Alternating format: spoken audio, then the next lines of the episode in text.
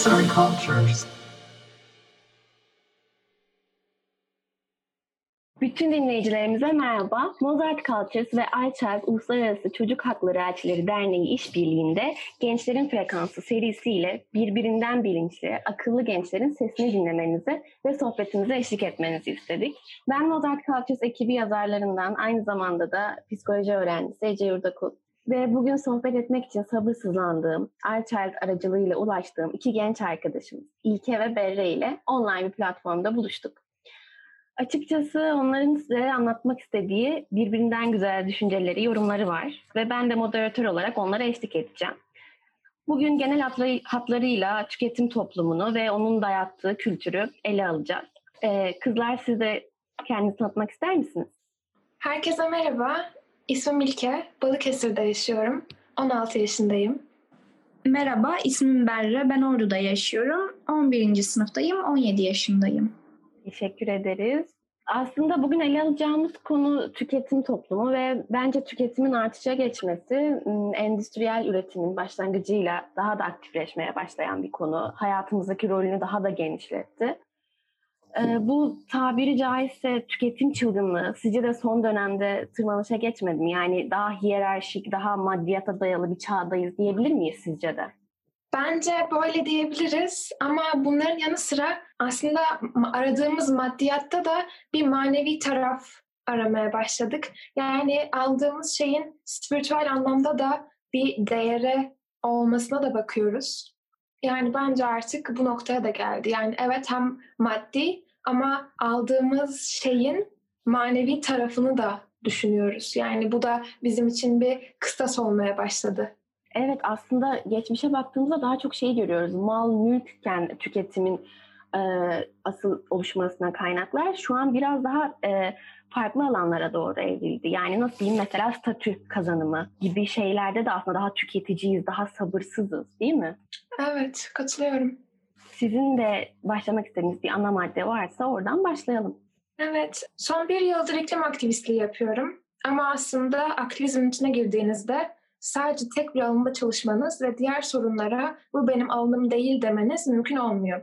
Bir kere uyandığınızda bir daha uyuyamıyorsunuz. Eh böylelikle ben de biz de farklı alanlarla, farklı sorunlarla ilgili bilgi sahibi olduk. Böylelikle gördük ki modern dünyada karşımıza çıkan sorunların büyük bir çoğunluğu tüketmeye programlı bir toplum oluşumuzda yatıyor. Bu yüzden bugün bu konuyu konuşacağız. Evet, teşekkür ediyoruz. Peki Beyre senin eklemek istediğin şeyler var mı? Ben konuya başlarken tüketim toplumunu düşüncemize Fransız düşünür Jean Baudrillard nasıl yaklaşıyor onu söylemek istiyorum. Onun Tüketim Toplumu kitabından bir alıntı yapacağım burada. Şöyle başlıyor. Postmodern tüketici günlük mutluluk peşinde koşan, anında tatmin olmak isteyen, ihtiyacının tatminini ertelemeyen, gelecek için bu gelecek için bugünü feda etmeyen, geçmiş ve geleceği içerecek biçimde denemeyi büyük bir arzuyla isteyen, içerik yerine biçime daha çok ilgi duyabilen, hazcı yanı öne çıkan, kendisinin tüketime hazır bir imaj haline getirmiş tüketicidir. Yeni medyada işte bu tüketicinin taleplerine göre yapılandırılmıştır. Şimdi bu ifade bazı kişilere karmaşık gelebilir. Ben buradan hoşuma giden kısımlar var. Onların biraz açıklamasını yapmak istiyorum. Diyor ki anında tatmin olmak isteyen, ihtiyacının tatminini ertelemeyen. Biz insanlık olarak postmodern tüketici olarak şöyle bir şey istiyoruz. Anlık olarak tatmin olmak istiyoruz. Çikolatayı yediğimizde bir hafta sonra alacağımız mutluluk bize yaramıyor. O çikolatayı şu an yiyip şu an tatmin olmak istiyoruz. Ve bir nokta daha var. Hazcıyan'a öne çıkan, kendisini tüketime hazır bir imaj haline getirmiş. Biz kendimizi kendi kendimize nesneleştiriyoruz. Tabii ki de bunda dışarıdan gördüğümüz medyanın etkisi de var. Medyanın bundaki etkisi yatsınamaz ama biz de kendimizi tüketime hazır bir imaj haline getiriyoruz. Burada böyle söylüyor. Ben bu şekilde başlamayı uygun görüyorum. İlke sen devam et istersen. Ben de kimseyi bilimsel veriler sıkmak istemesem de belirtmek istediğim birkaç nokta var. Öncelikle benim için en önemlilerinden biri sera gazı emisyonları. Emisyonların %20'lik kısmını endüstri yani üretim oluşturuyor. Fakat toplamda %30'luk dilimi kaplayan elektrik üretiminin %10'u da endüstri kaynaklı. Bunu da eklersek emisyonların toplamda %30'luk kısmını endüstrinin oluşturduğunu görüyoruz. Tüketimde aşırıya kaçmamız tüm üretim basamaklarını da kirletti. Mesela yılda 80 milyar parça, yeni kıyafet tüketiyoruz. Ama kıyafetleri üreten fabrika işçilerinin haklarının her gün ihlal edilmesini düşünmüyoruz. Bunun da öncesinde daha kısa zamanda daha fazla miktarda ham madde üretebilmek için pamuk tohumlarıyla oynadık. Toprağı kimyasallara boğduk. Üzerimize giydiğimiz kazaktaki kimyasalları da derimiz emiyor. E yani ne ekersek onu biçiyoruz. Ama ben kazak istemiştim. Kimyasallı kazak değil. Bunun hesabını kim verecek? Pandemiden dolayı istisnai bir durum yaşıyoruz ve pandemi bizi farkında olmasak da kimliksizleştiriyor. Herkes eve kapattı. Ve bu kimliksizleşmiş tek tip insan tüketim toplumunun talep ettiği şey, oluşturmak istediği şey. Birkaç kavram var onlara değinmek istiyorum. Yuvarlak hatlı, anonim, tek tip, programlanmış ve öngörülebilir bir varlık haline geldik. Otonomlaşıyoruz, sıradanlaşıyoruz. Ve başta söylediğim yuvarlak hatlının da temelde bir meselesi var. Yuvarlak hatlı derken şunu kastediyorum. Müzik zevkimiz, selfie, fotoğraf çekinirken yüzümüze takındığımız ifadeler bizi biz yapmıyor artık. Hepimiz birbirimize benziyoruz. Aynı tarz şeyleri dinliyoruz, aynı tarz ifadeler. Kimliksizleşiyoruz ve buna pandeminin etkisi de çok büyük. Ve buradan sonra Jean-Jacques Rousseau'nun yabancılaşma kavramına değinmek istiyorum. Yabancılaş, bu yabancılaşma kavramı Aldous Huxley'nin Cesur Yeni Dünya kitabıyla doruk noktasına ulaşıyor. Ama buna varmadan bir örnekle açıklamak gerekirse şunu uygun gördüm. Dev firmalarda çalışmak insanları bitirir. Fabrika işçisi artık bir zanaatkar değildir. Zanaatkarsak ürettiğimiz şeyde kendimizi görürüz. İşçi ise ürettiğine yabancıdır. Kendini göremez. Fabrikada otomobil parçası üreten bir işçi parçaya baktığında kendini göremez. Dünyaya yabancılaşır, kendine yabancılaşır. Ve buna ek olarak bir örnek daha vermek istiyorum. Market kas, marketteki, marketlerdeki kasiyerler çarkın dönmesini sağlayan bir çeşit okutma aygıtı gibi bir duruma düştüler şu an. Bu insanın makine olarak kullanılmasından başka bir şey değil. Ama şunu eklemek istiyorum bir parantez içinde. Bu makineleşmeyi ben istemiyorum. İnsanı bu duruma sistem getiriyor. Tabii ki de kasiyerleri o şekilde görmek gibi bir niyetim yok ama maalesef günümüzde bu durumda. Çalışanlar hem pazarın içinde hem de bu an kurbanı durumundalar. Bu pazardaki sürdürülebilirlik ise bağımlılıkla sağlanıyor. Tüketim çılgınlığı bir çeşit bağımlılık. Ve elde etmek istedikleri bağımlı topluma alışverişle yani bizi tüketime sürükleyerek, bize o tarz şeyleri, reklamları göstererek sahip oluyorlar. İlke sendeyiz. Sistem ve sistemin yarattıkları tartışmaya açık olmasa da bu sistemi yaratanlar da aslında kaçınılmaz olarak bizleriz. Bu yüzden öne çıkıp biraz sorumluluk almak gerektiğine inanıyorum. En azından kendi evimize girenlerin sorumluluğunu almalıyız. O influencer'ın elbisesinden almak zorunda değildin. Dolabında başka elbiseler vardı ve bunu hepimiz biliyoruz. O zaman onu niye aldın? Bence insan bu kadar basit bir canlı olmamalı. En azından bunu kendimize yedirememeliyiz. Sisteme, medyaya ve tüm o reklamlara karşı koymak düşündüğümüz kadar zor değil. Kendi acizliğimizden sistemi sorumlu tutmayı da bırakmak lazım bence artık. Kurabiyeleri ben yemediysem, sen yemediysen kim yedi? Tüketimden bahsediyorsak üretimden de bahsetmeliyiz ve üretimin bir parçası olarak Tayvan'daki işçiye de bakmak zorundayız.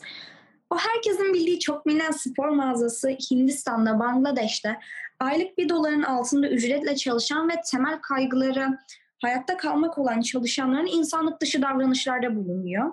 Biz onların ürettiklerini satın aldığımıza göre bunda hepimizin payı var. Yani hepimiz suçluyuz. Dev firmalar bunda büyük bir rol oynuyor ve şunu da eklemek istiyorum. Slavoj Zizek'in de örnek verdiği gibi herkesin bildiği kahve firması her alınan kahve için Amazon'da bir tane ağaç dikme vaadinde bulunuyor ve firmalar bu tarz iyilik senaryolarıyla zihnimiz, bedenimiz değil, vicdanımız da artık hedef alınıyor. Vicdanlar da artık tüketimin nesnesi haline geldi. İnsan araçlaştı, nesneleşti. Kimi zaman son kullanma tarihi bile belli olan nesneleriz biz. Ve bunda reklamların payı çok çok büyük. Herkesin birbirine benzediği ve kimi zaman bunun farkında bile olmadığımız bir tüketim pazarı oluşturulmaya çalışılıyor ve izlediğim reklamlarda yüzü mülayim yaşlı amcalar, teyzeler gösteriliyor ve onların tercihleri benim tercihlerimi de etkiliyor. Beni yönlendirmek, manipüle etmek kolay. Çünkü sistemin 7-24 bana ulaşmasını sağlayacak araçlara sahibim. Örneğin cebimdeki cep telefonum. Dünyaya açık ve her daim bana daha fazla tüketmemi hatırlatan bildirimlerin bundaki etkisi çok çok fazla. Reklamcılığa da inmek istiyorum. Reklamcılık da ürünlerin reklamını yapmaktan çok bir yaşam biçimi olarak tüketime özendirmeyi, hizmet vermeye başladı. Reklamcılık yalnızlık, rahatsızlık ve yorgunluk gibi eskiden kalma hoşnutsuzluklarımıza tüketimi bir çare olarak sunuyor. Ama bunun yanında modern çağ özgü yeni hoşnutsuzluk biçimleri yaratıyor.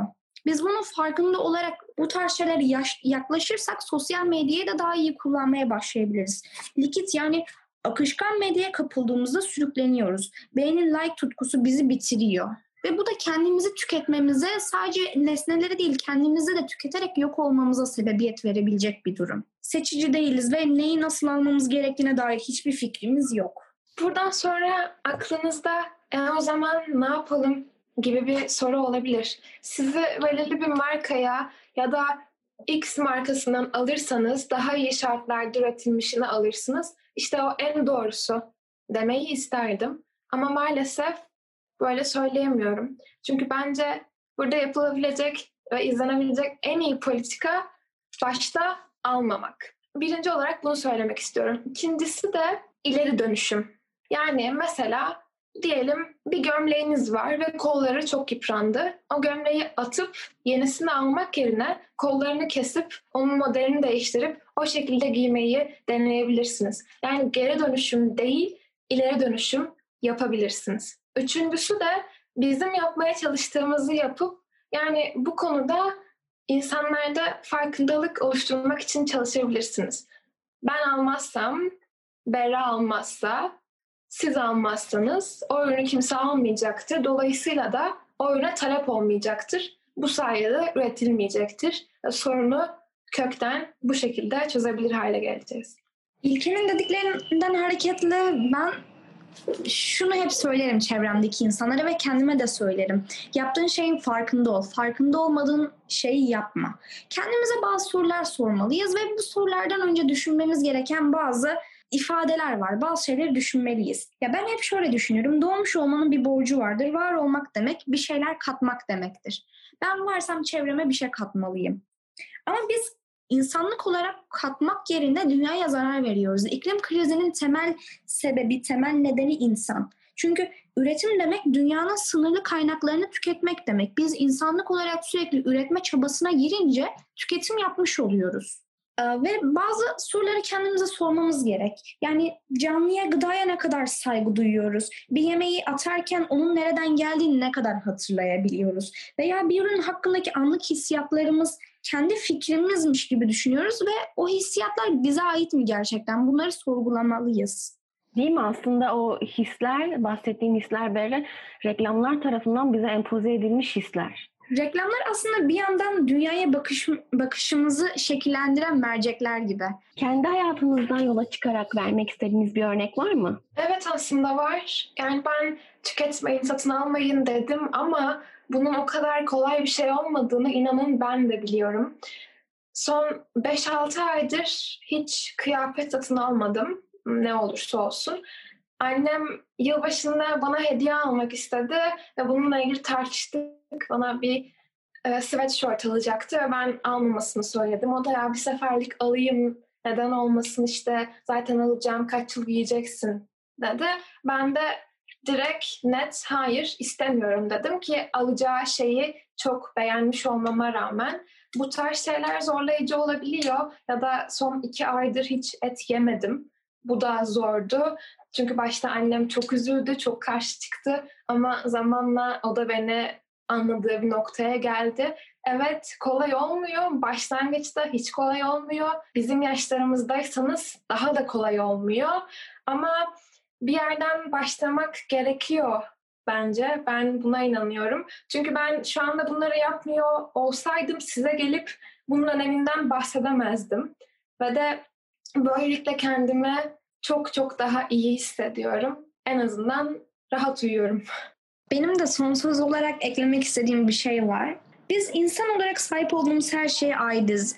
Eşyaya, nesneye ayırdığımız belli bir vakit zaman dilimi var. Bu düşünceden hareketle şunu söyleyebiliriz. Özgürleşmek için yani kendi vaktimizi veya kendimizi özgürleştirmek için daha az tüketmemiz gerektiği sonucuna varabiliriz.